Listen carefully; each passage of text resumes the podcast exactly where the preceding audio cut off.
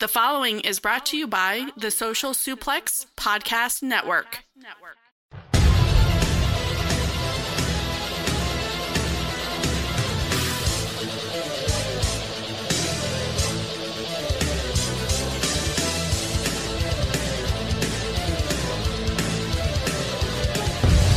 It's time to get in the ring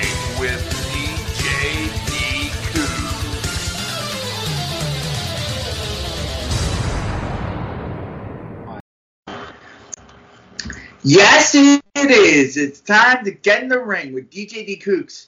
Danny Kukler here. Um, and I have a very special guest with me. He is a great wrestling historian. He has the Great Crowbar Press Archives Facebook page and Twitter page on the internet, the great interwebs, where he posts great wrestling news clippings and great resources. Um, he is Scott Teal. Scott, how are you doing? Well, I'm doing just great, Danny. I'm glad to be here. I appreciate you inviting me on. Yes, I'm doing a lot more wrestling history pieces since we are looking, since you know everything hit the fan, and I don't really want to look review empty arena wrestling, even though, even though it's weird. It's it's really weird right now. Uh huh. I don't pay a whole lot of attention to it. In fact, I, I, I really haven't looked. I don't think I've watched maybe three or four wrestling shows since around 1981, 82, something like that. Wow, that that that is really interesting. Um, but how did you get started in the wrestling business? Well, I was at a uh, girlfriend's house in 1968, and uh, she invited me over to uh, have dinner with her family. I was, uh, let's see, I guess I would have been about ninth grade then. And then she invited me over to dinner, uh, lunch, and we're at the dinner table. I knew nothing about wrestling. I think I had seen one clip of wrestling, and I, best I can remember, it was a guy named Sailor Art Thomas. Man, this guy was built not like you wouldn't believe, and he did this thing where they played the drums and his chest muscles would bounce up and down. You know, it was really cool. That's all I remember about wrestling. But anyways, I go over to this girl's Wasn't house, we're eating. Thomas an African American wrestler? Yes, sure was. Sure was. He was probably had the best body of any any pro wrestler ever uh, at that time. Uh, I mean, I I wouldn't say yeah, I'd say ever. He was. I mean, he was absolutely built like nothing you had ever seen before. I mean, it was it was just incredible. Yes.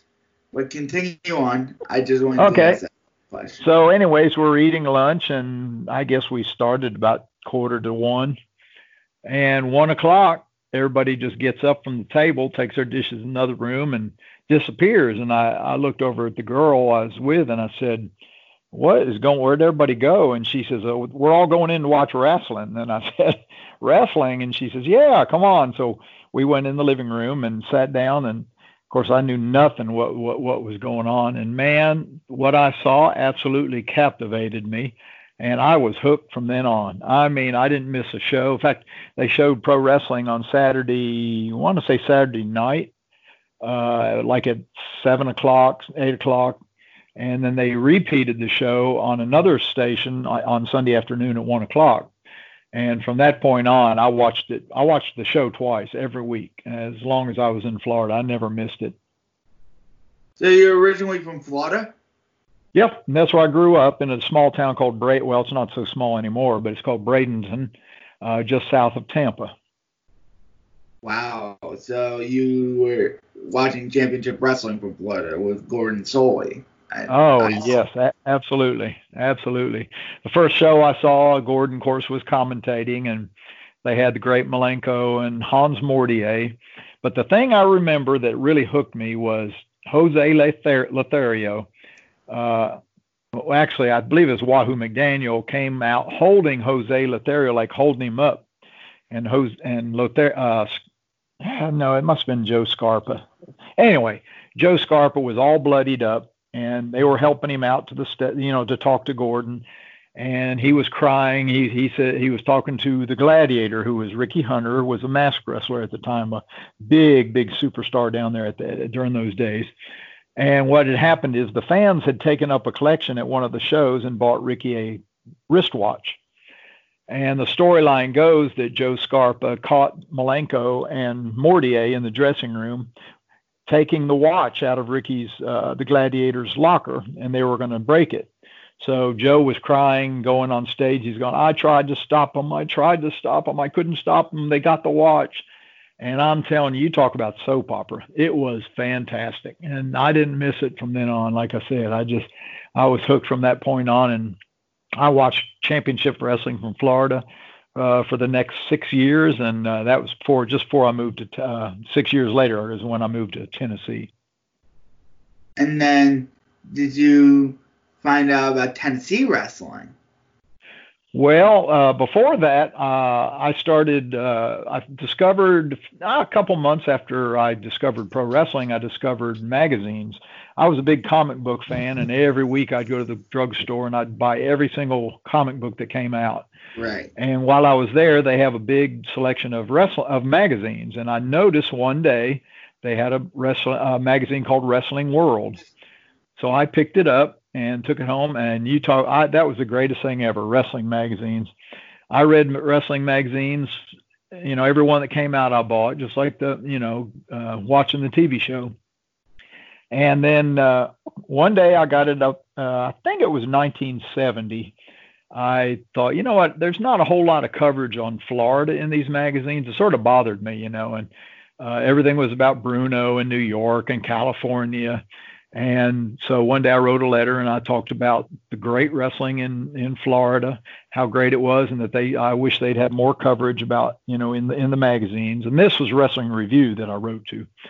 And sure enough, another month or so goes by, and here's my letter actually published in the magazine. So that wow. was my first. Yeah, that was my first published piece in in a wrestling magazine. You talk about excited. that was so cool, and. uh I don't even know where I got the idea, but uh, well, I met a guy named Koatiki. He was a wrestler, uh, underneath wrestler for there in Florida, and he was going. He he worked later on for Ann Gunkel up in Georgia.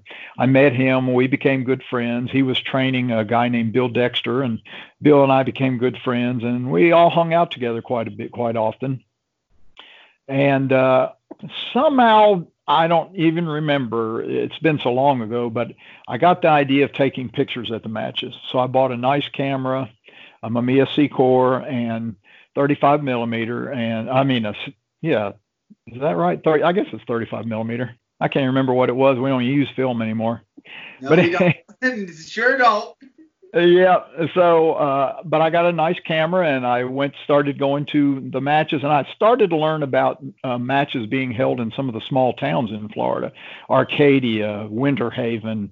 I never went to Lakeland, uh, but Fort Myers, uh, Wauchula, a lot of the tiny little towns around Bradenton had pro wrestling. In fact, they even came to Bradenton one time and I'll never forget sitting in the in the bleachers there. They, I, I don't think the bleachers were five feet from the ring. They didn't even have ringside on one side of the ring. The building was so small; it was an old armory.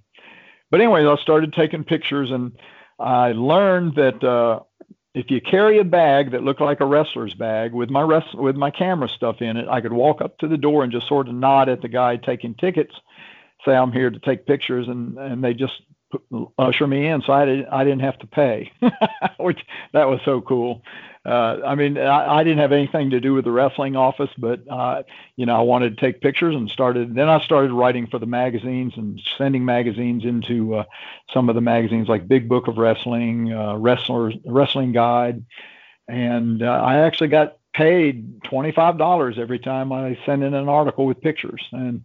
So that that was pretty much how I got my start in, in, in pro wrestling, just uh, freelancing uh, re- uh, articles for national magazines. I never had anything to do with the uh, actual promotion in Florida. I never met, uh, other than just, you know, when I was first became a fan, you know, I went up and I'd get autographs from Eddie Graham, Briscoe, and a lot of those guys, you know, but I never actually met them and, you know, sat down talked to them or got to know them on a, on a first name basis or anything. But, but anyway, the magazines, that was really kicked off my start uh, sometime around, well, it was in 1972, I started publishing a newsletter called uh, the Tampa scene. And inside that newsletter, I printed information about what was going on in the world of wrestling in Tampa, uh, the results, every match that happened, both television and, and the house shows, uh, little things about what happened on TV and uh, in the national magazines they had a they had what they called fan club corners and they would list people's name and their address and they say so and so is looking for pen pals from Texas or pen pals from Pennsylvania so and so has a bulletin called California Wrestling Report. So anyway, I sent in the information to the magazine, and sure enough, they put that little ad in there, and it was in there every month. Scott Teal has Tampa, the Tampa scene for sale, 25 cents. Uh, write him at this address, and I started getting orders from, I mean, from everywhere. It was really cool. And after a few months, I changed the name to Florida Fanfare because I, had learned that there was uh, wrestling in places other than Tampa when you're a wrestling fan back then, uh, if you're just a real casual fan, you don't realize they have wrestling in Tampa on Tuesday, uh, Miami Wednesday, Jacksonville on Thursday, Tallahassee Friday, Orlando Monday. You think it's just in Tampa. And when I learned there was wrestling in other towns every day of the week, I mean, I, it, I thought that was the coolest thing. So I started publishing the results in those in that uh, newsletter and subsequently changed it from the Tampa scene to Florida Fanfare because it covered the whole state. Right. And, you know, like, how would you get these results? Would you actually go to the matches or would you would somebody phone you in on on on the results? Would, would uh, some, some, of it I, at the drugstore when I go down to the drugstore every week. Uh, they had newspapers from St. Petersburg, Miami, Orlando, and I'd just leaf through the through the magazines and write down the results, or I'd go to the library. The library carried a few of those newspapers from out in the state, so I'd go to the library and write down the results. Uh, I can't really remember how I got some of the smaller shows, you know, like, like I said, like uh, Winter Haven, Florida, or uh, Arcadia, unless I just somehow found out about. It. Sometimes on the uh, Championship Wrestling from Florida TV program, they would announce, they would say, "We're going to have wrestling this Saturday night in in uh, Wauchula," and and I'd go to those shows, and while I'm while I was there taking pictures, I'd write down the results of the matches, and but I had pen pals too from all parts of the state. People in Miami would send me results and programs. I had a guy in Orlando. In fact, the guy in Orlando. I wish I knew where he was. Uh, we corresponded for five, six months. He used to send me the Orlando program, and I would send him the program from Tampa. And uh, that was my first really correspondent in Florida. Uh, but uh, that's that's pretty much how I got got those results. And during that same time, I was corresponding with people all over the United States. Uh, in te- people in Texas, one of the guys, uh, Jim Lancaster, uh, he wrestled uh, in later years, but he was just a fan at the time. He lived in Dayton, Ohio, and he used to send me, I mean, nice uh, write ups on the matches in Dayton, Ohio. And uh, Jim's probably one of my oldest friends as far as wrestling correspondence go back in those days. And fortunately, we had the opportunity to meet when he came into Tennessee years later and uh, make a few towns together. And uh, so, since then, we've you know become friends and we stay in touch fairly regularly. I was about to ask uh, any notable people you've um, corresponded with, and you said Jim Lancaster. That's that's very interesting. Yeah, it was cool that that he went on to have a career in pro wrestling, and uh, he came to Tennessee. I don't remember. Uh, it may I may have. I guess I realized he was coming to Tennessee. I used to go to the office, uh, the wrestling office, uh, when they finished booking the cards for the week to find out who was wrestling in the town so I could do my pro, do, you know do the lineups for the my slamagram arena programs. And he was coming through there one one time and uh, I, I don't know how we got in touch with each other. I may have just gone to the matches and saw him there. And we ended up making a couple trips to a couple small spot shows. He was managing the bounty hunters at the time as before Jimmy Kent came along and uh, we went to. I remember we went to Columbia. The uh, bounty hunters were wrestling the McGuire twins. I don't know if you're familiar with the McGuires. They were big, big guys. You know, uh, sort of a haystack Calhoun type characters, but they were they were probably the heaviest uh, pro wrestlers. You know, in in the history of the sport, pretty much. How big were they? Oh, five, six hundred pounds, I think. If uh, and that wasn't just hype, you know. They they were pretty much legitimate, you know, uh, really heavy guys. They were huge. They weren't tall necessarily tall as they were, you know, wide. I guess. that, that that that's actually pretty funny. Um, so, anything else you recount from Florida? Uh, yeah, a couple interesting stories. Uh, when I was uh, doing my uh, newsletter, I found a guy in Tampa uh, who owned a newsstand in Tampa, and a friend of mine that was helping me with the newsletter that lived in Tampa. His name was James Brown. And James found this guy and talked the guy into putting my newsletter on his newsstand. So the guy sold my Tampa Scene newsletter and Florida Fanfare later on in newsstand. I didn't learn about it until later, but Eddie Graham apparently saw a copy of it or somebody found, saw it and gave him a copy. But apparently Eddie was not happy whatsoever with it. It wasn't that I said it. It wasn't an expose. Uh, well, it wasn't an expose as the type of expose you think of as as like became the Wrestling Observer newsletter, where they told what was happening behind the scenes. Mine was strictly results and who beat who, who attacked who on television, you know what the feuds were. But the the expose part of it was it let people in Miami Beach realize there was wrestling in Tampa, and a lot of times the guys wrestled the same guy in Tampa that they did in Miami Beach, and likewise people in Jacksonville, uh, people in Tampa, all of a sudden they say, "Hey, this." Happy that no. People No, they didn't want two fans- and two together. Yes, they didn't want fans to know that kind of stuff. You know that the, you know, Jack Briscoe wrestles Paul Jones in Tampa. Well, he also wrestled him on Wednesday night in Miami, Thursday night in Jacksonville, and then they may have been in either Fort Lauderdale or Tallahassee on Friday. You know, it, it was sort of as an expose on the business that why would these guys wrestle every single night of the week? You know, so so I heard Eddie wasn't real happy about it, uh, but uh, I never, you know, never got any pushback from it in any of the shows. Uh, when I went to Tampa, I took pictures a few times, not a whole whole lot. Usually, I took pictures at the spot shows. Um, I didn't want to, uh, I guess you say, impose myself too much, uh, get in the way of anything, especially in a big venue like Tampa. Small small spot shows, I didn't, you know, I wasn't as inhibited about doing some, you know, about going up to the ring and leaning up, taking pictures and all that. But I was sort of, you know, I, I didn't like doing it in Tampa as much. I took a lot of pictures in Sarasota, which really is where I took most of my pictures. I, I just Bradenton is just uh, the next town up from Sarasota, so I went there every time they had wrestling, which was usually once a month, once every other week. That's really interesting. Um, so, where did they run in Tampa? Fort Homer Hesterly Armory. And how much? An old they- building. They'd been running there since the uh, at least the 30s, I guess 1930s. They'd been running in that building. And how how many people did that that hold? Oh boy, I'd have to say maybe five thousand, four to five thousand. And they packed it out. I mean, I, I know, you know, you hear guys all the time tell their story, and it's always, yeah, we packed it. We sold out every show we were on, and that's not the case. But they packed out Fort Homer Hesterly Armory more times than they didn't. Ah, very cool, very cool. So you moved to Tennessee, Uh huh. and and what what were the differences between the Tennessee wrestling and the Florida wrestling that you noticed?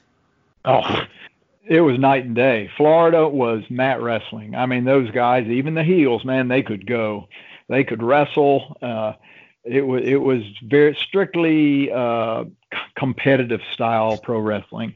You know, you you they get in there and you'd believe that they were really going at it, trying to wrestle each other. I mean, they they do their dirty stuff. Their the heels would do their dirty moves and pulling hair and all that kind of stuff. But uh, for the most part, it was wrestling. When I came to Tennessee, it was a completely different animal.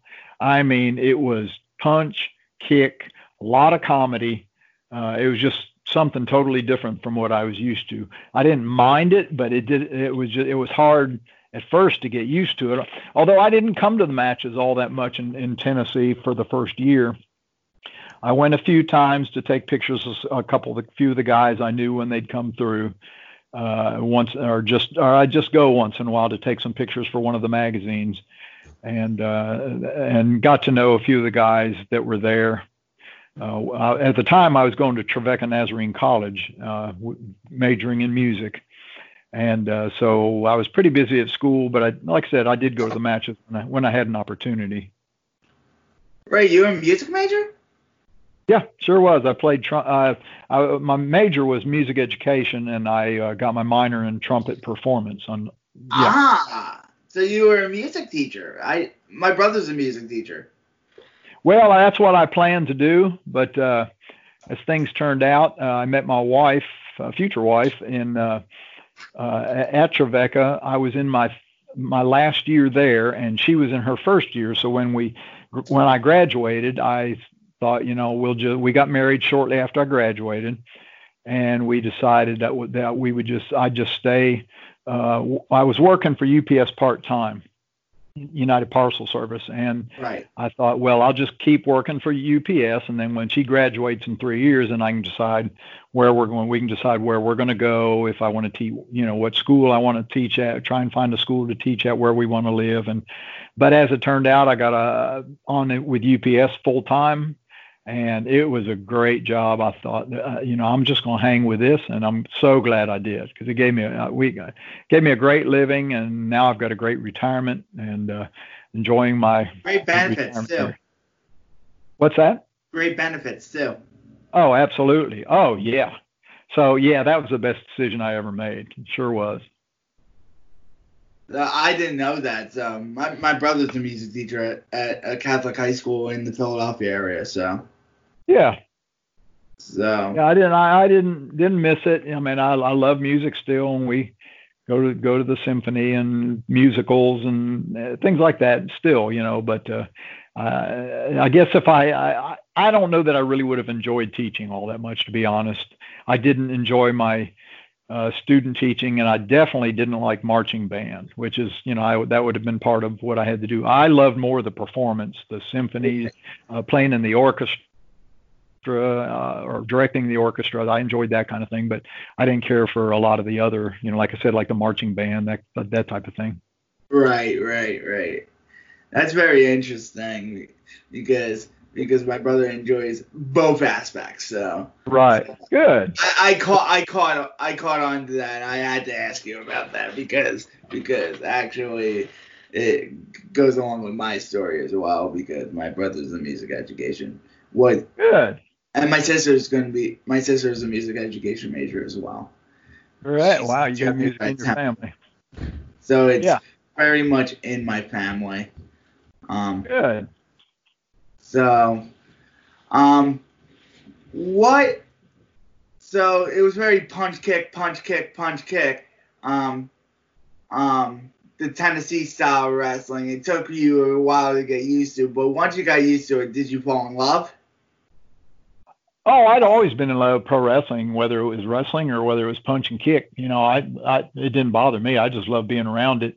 And probably, I, I think the thing that attracted me most, uh, and I'm talking about from the very beginning, uh, when I first discovered pro wrestling, not it wasn't necessarily the wrestling, although I love that. I love the competition aspect of it, and uh, but it was more from day one in the back of my mind, I kept thinking, you know, because I because I had friends at school when I first discovered it. You know, I got talking about, it and they say, you know, all that stuff fake, don't you? And you know, I'd say, oh yeah, yeah, I know it. You know, but uh, that didn't matter to me. It was so cool. But what fascinated me the most was all I could think was, how do they do this? Who is it that tells these guys to win or who who has to lose?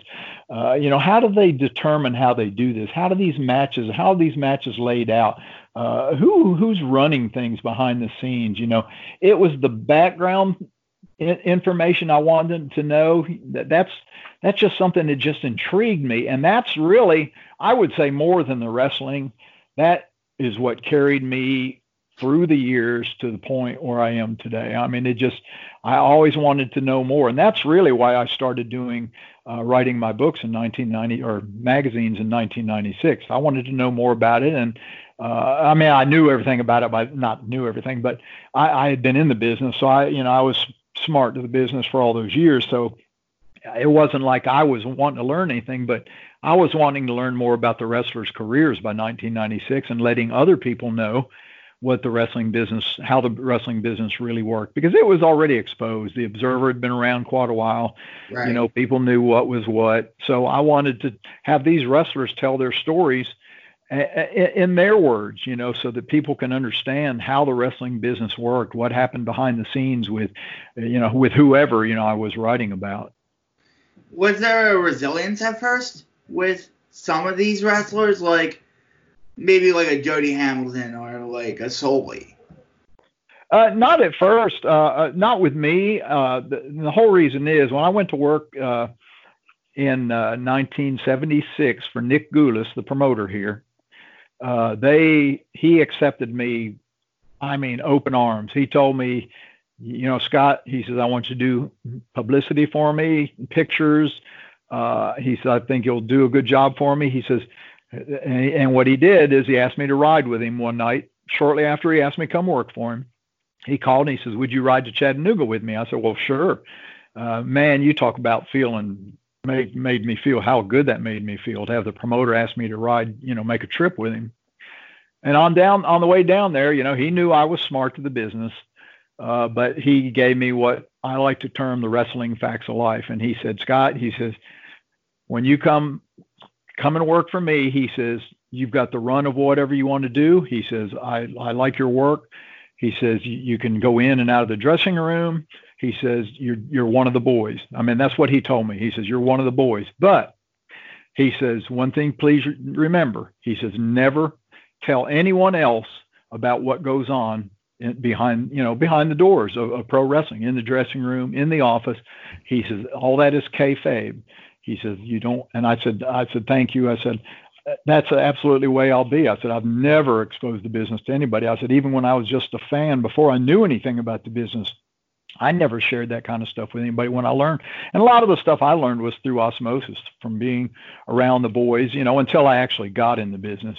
Uh, but I learned a lot of it before then and uh, so, it was pretty cool. But that that's the really the thing that stands out the most about the, that earliest time in the business was making that trip with Nick and him reading uh, reading me the uh, wrestling facts of life. yeah, and that, that must have been amazing to be on that trip with Nick Gulas. Um, um, what what were your impre- first impression of Nick? Oh, he was. I, I love Nick. He was great. He tr- always treated me nice. He, I mean, he always treated me well. I had heard the stories, you know, the guys talking about what a cheapskate he was, and he cheated people, and yeah, yeah, he he he did a lot of that, I'm sure, uh, you know. But then again, as I get got older and uh, understood more about the business, uh, Nick Gulas was making 15 and 25 dollar payoffs in 1969, 1970, 1972, three. But then again, Jerry Jarrett was making $50 payoffs in 1980, 81, and that wasn't much better than $25 back in 1970. no, you know? it wasn't. And the wrestlers will tell you the same thing. You know, they all, no matter who it is, you know, what who's promoting, most of the wrestlers will say, "Oh, he was a thief. He stole and he did this, he did that." And I've heard it about uh, pretty much every promoter in the world. You know, uh, there, there's a few. You know, you don't hear as many bad things about it. Paul Boesch, for one. Uh, uh, Don uh, Owen up in Portland. Yeah. yeah, you know, you don't hear much bad about them, but there are guys. Man, I've heard guys rip rip both of them uh, unmercifully for things they did. You know, so but it's just you know your perspective and you know just a personal situation they had with that. You know, with those promoters. But Nick was great to me. He treated me, I mean, just almost like a son. He really did. Um, I'm looking at some of your titles, man. These got you've written books with a who's who. Um, yeah. Yeah, one of the things you asked, that's right, and I didn't finish it really, um, about whether the guys were reluctant. Uh, when I the first stuff I did was actually a newsletter called Whatever Happened to, and that was in 1996. And that's when I started doing the interviews with the guys, and and they would actually really open up with me about their careers. You know, they didn't hold anything back. Um, the first five issues of Whatever Happened to, there was pretty kayfabe because I had no intent, even though the Observer was a big thing by then. I had no intent to expose the business to anybody through a printed newsletter. And so they were sort of kayfabe, just letting people know what happened to these d- different wrestlers, you know, that had disappeared over the years. And as time went by over those first few issues, the wrestlers were telling me, they say, you need to go ahead and tell more of the story. Tell the story like it was. Don't worry about exposing anything. Everything's already exposed. And so I came around uh, granted, there there were guys that you know still had a problem with certain subjects, you know, or saying telling certain parts of the business. I guess the most uh, uh, one most frequently came up, and I've only had a few that didn't want to talk about it. Would be about the use of the blade. Uh, you mentioned o- Ole was an open book. JJ was an open book. Jody Hamilton was an open book to a point. Jody didn't really want to come right out and use much uh, wrestling jargon, you know, kayfabe, uh, uh, carny type language. Uh, uh, but we, but he did, you know, and in fact, something he he told me one story, and there was he he didn't want to talk too much about the blade either, if I remember right. And there was one story he told me, and it was sort of like one of those stories like he had told me there's some things he didn't want to talk about in the book but one of these stories, either I did it on purpose or uh, didn't even think about it, and it's it, it went through. I published it in the book, and after the book came out, Jody emailed me, and of course he was we were just learning email at the time, and he says, "I want to thank you so much." And this is just sort of what he what it, what I remember him saying is, "I want to thank you. The book is really good. You covered everything in such detail. I think it's so great, but." you talked about this, and when I see you, I'm gonna rip your head off. I mean, he was saying it in jest, you know, but I thought that was that was pretty funny. But uh, but other than that, no. Most of the guys are were open books, uh, except like I said, just a, a handful who wouldn't talk about certain things like blading. Like, why is blading such a uh, touchy subject?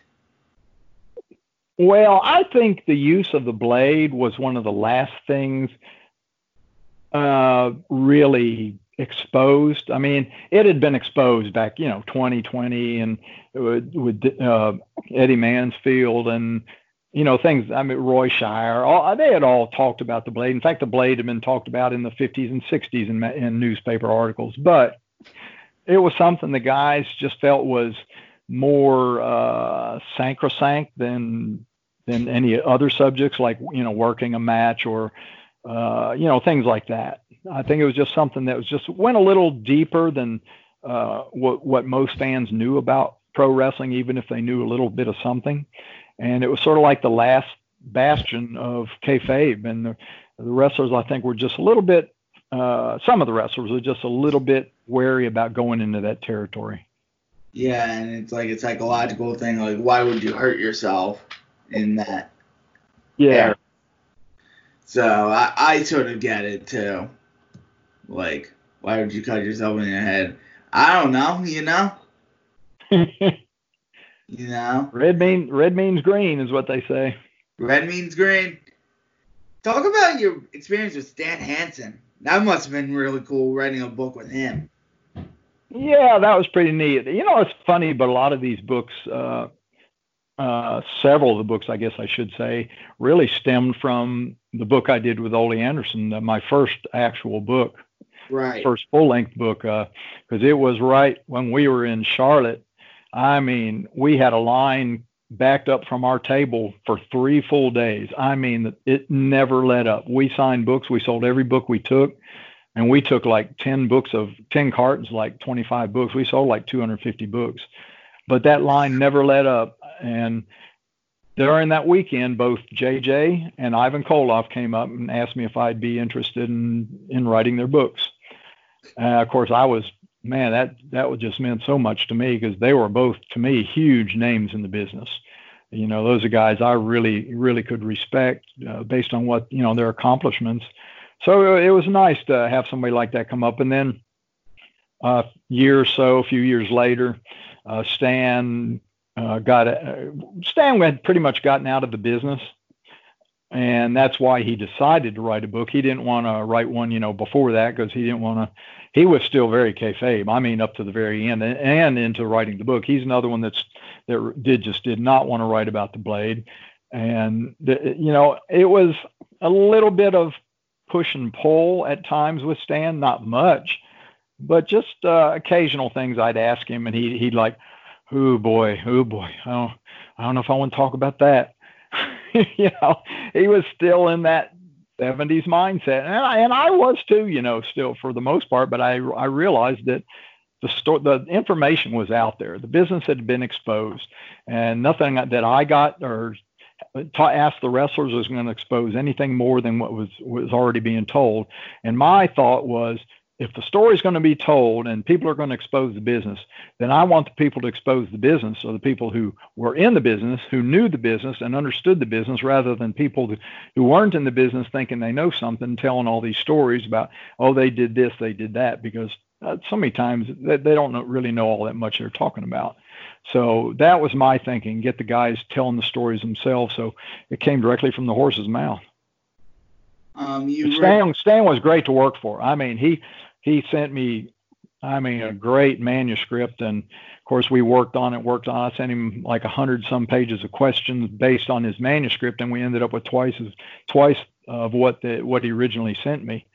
Uh, so he was real, real good to work for. And what a nice guy. One thing I learned about Stan, and I've learned this in a lot of different cases, Stan, as a wrestler, was one of the most hated men he was absolutely crazy, wild, arrogant, uh, you name it. But as a person, he is a real person in the world. He is one of the most meek, nice, uh, what word am I looking for? Humble men, I think, that, that I've ever met in the wrestling business. He doesn't believe his own hype. Uh, he is just shy, you know, somewhat shy as far as I'm concerned uh, we were at the Gulf Coast Wrestlers reunion one year, and Stan was there. And I, I, I, at the time, I was emceeing their show. I was doing magic and comedy between all the variety acts they had. And I asked Stan, I said, Stan, I'm going to do a card trick, and I'd like you to come up here. And all I want you to do is come up, and I'm going to have you pick a card. And uh, that's, that's pretty much it. He hemmed and hawed. Oh, uh, I, uh, I don't know if I I don't know if I could get uh, up and do that. I, I, I, can you find somebody else? I'd rather not. Here he, here's a guy, and I told the people that day when I got up there to do that trick. I said I asked Stan Hansen to help me with this, but he was so bashful about it doing it. I said here's a guy that has wrestled in Japan before tens of thousands, hundreds of thousands of people in his underwear, and he was afraid to get up here and help me do, help me do a card trick. but that was that was the honest truth. He was so nervous about getting up there just in front of his peers, you know, the other wrestlers, and helping me with a card trick that that I just didn't. I said, "Don't worry about it. I'll find somebody else." But I, I always thought that was funny that Stan was, you know, the the big mean guy, rough guy he was, and he was afraid to get up in front of uh, about 180 people. Yeah, you wrote books with Rocky Johnson and Dan ha- and uh, Tony Atlas too. Yes. And those books are fantastic. Well, thank you. Oh, you got a you got a copy of Rocky's before it was pulled off the shelf, huh? No, I heard the great things about it. Oh, okay, okay, yeah, because uh, it didn't go, you know, didn't last very long on the shelves because think I don't know what I don't know the whole story behind it, but it's problems the publisher had with. That's the only book I didn't publish myself is the Rocky Johnson book, and they had so many, the publisher had so many problems with Rocky that they decided to pull it. So uh, it's a shame because it is a good book. I, I really enjoyed working on it. Yeah, and you also wrote a book with Tony Atlas too. Yep, Tony's a salt of the earth guy. I, I love Tony. He's just so nice, and we had a lot of fun working with his book, and I learned a lot of things uh, I didn't know from talking with him, and uh, a few things I did, wish I didn't know. yep. But And yeah, that was quite that, was a lot of fun. too. Um, With who? Jeff Bowdren being one. Yes. Yeah, Jeff Bowdren, uh, two books actually. One was based on uh, a series of interviews that uh, were done in, uh, I want to say Fort Lauderdale, where a group of six fans, like Jeff and four or five other guys, would uh, uh, bring in uh, a name wrestler and they'd go to a restaurant, have dinner, and then they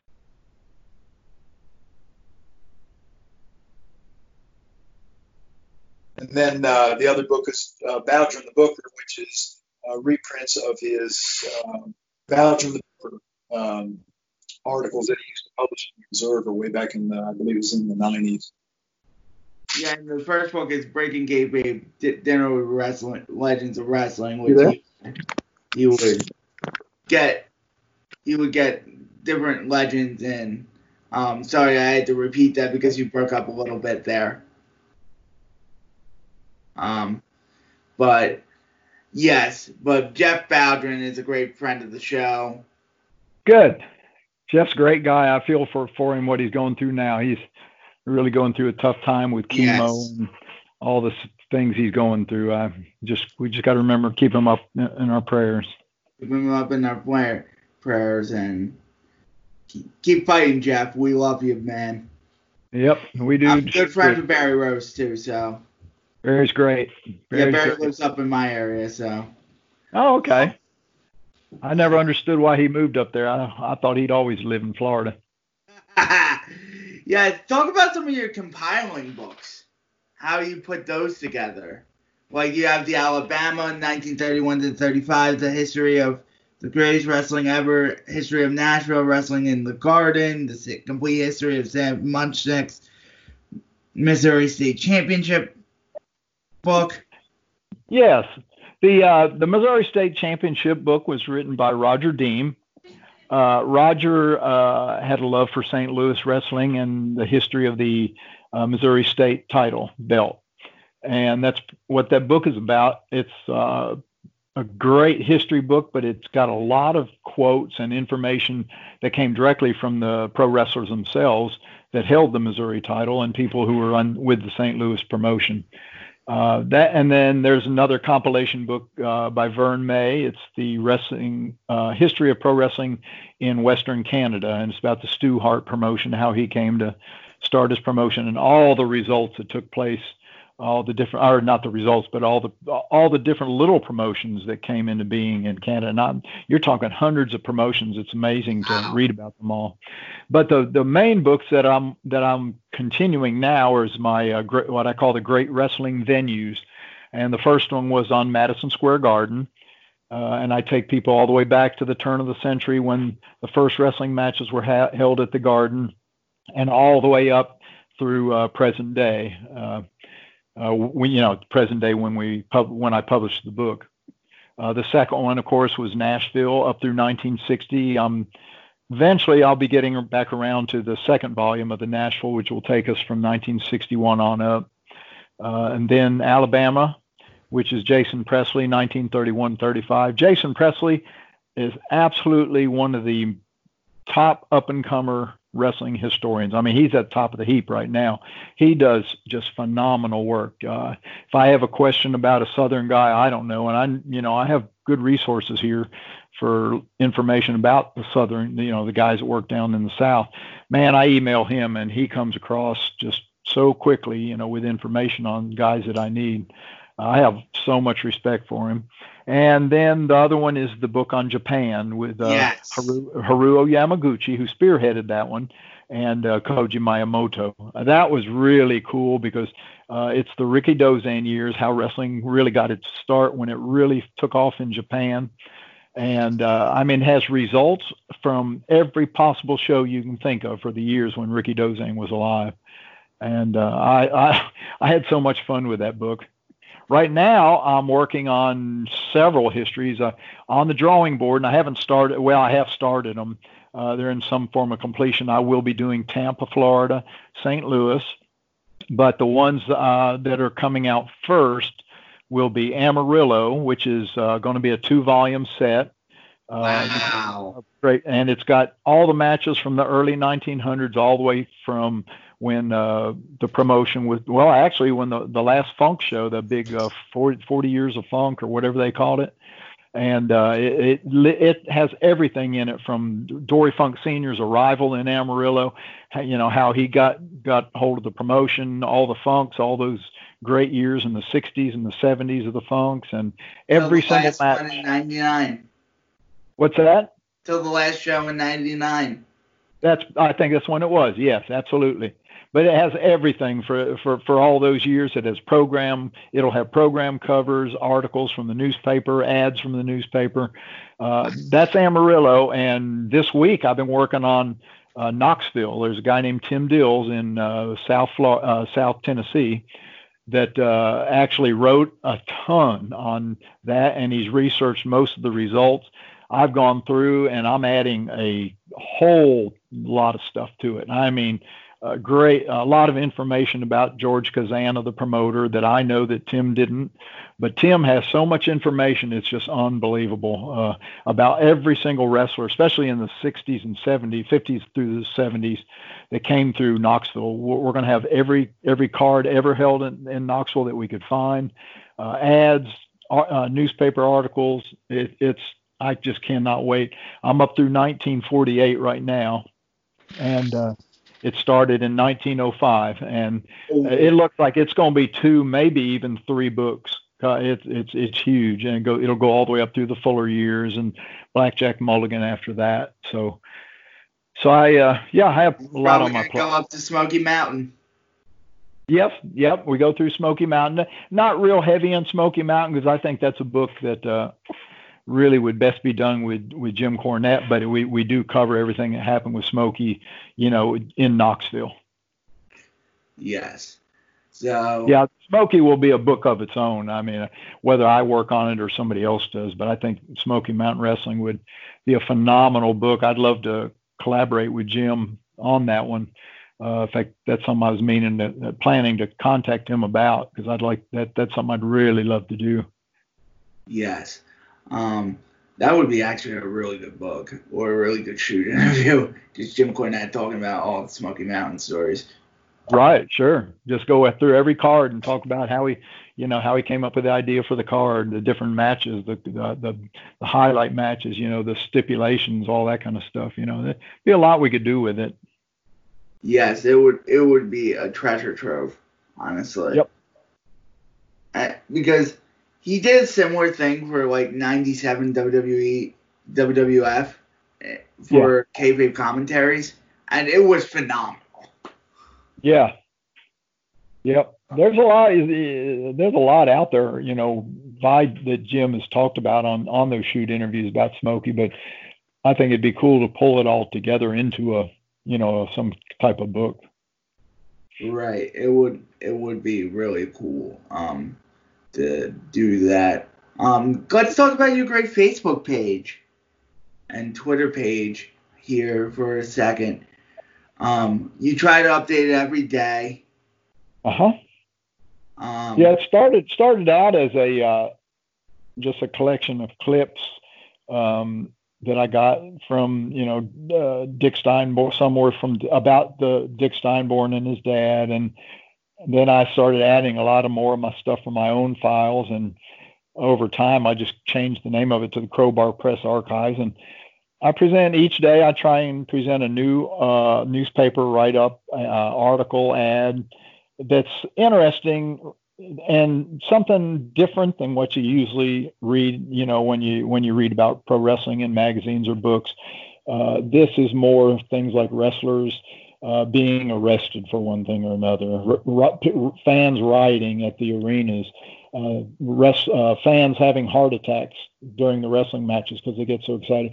All kinds of things like that that most people have never ever seen.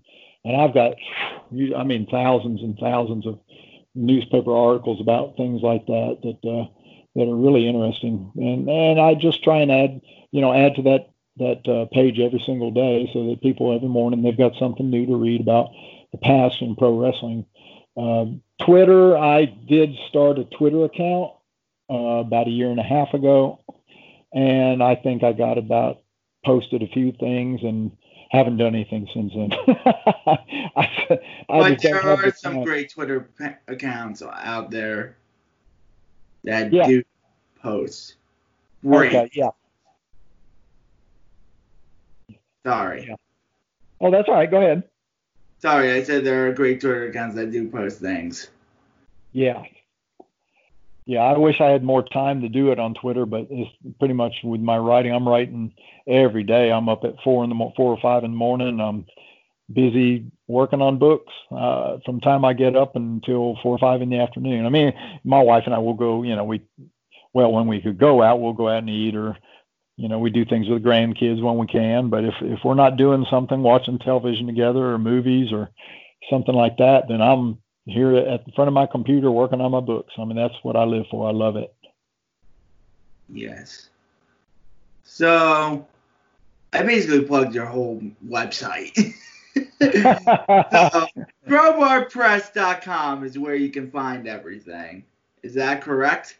yes, absolutely. Everything's right there on that front page, and uh, I've got I got tons of stuff to add that, that I'll be. I got a lot of new posters. I haven't had time to put online. I've got a lot of videos, probably 50 videos that uh, DVDs that I haven't put up there yet of, of, of things like old uh, house shows that most people have never seen that have never been available before. Uh, I've got a lot of that coming, and I'm also working on. Uh, I'm backing off of the autobiographies because I just don't. Uh, some of them I really enjoy. Some I'd much rather be sitting in front of my files and researching things like Knoxville history. I, that's what I love doing, or Amarillo history, or, or whatever Tampa. You know, I love doing that digging and finding these little nuggets of information that people have never heard. You know, that that have never been told before. Uh, that's what I enjoy more than anything. Uh, but I do have a few au- autobiographies um, uh, that on the uh, in the works that I that I had already planned to do uh, uh, several, you know, quite a while ago. Uh, the first out will probably be Frankie Cain.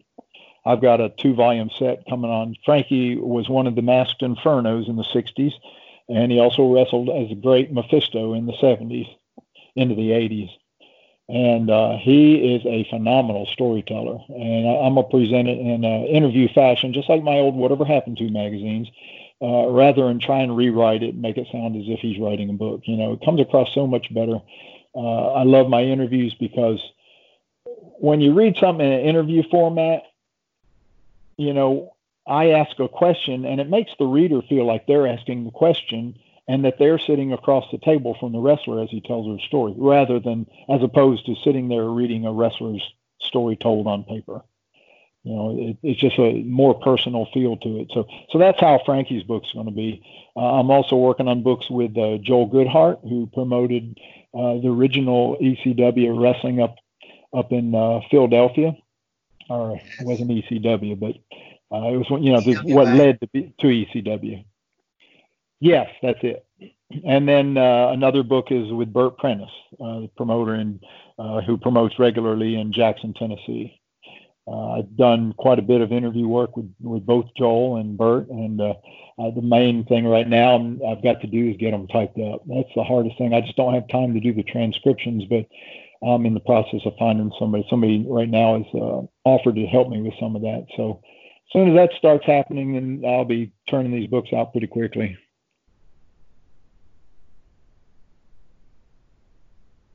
Yep.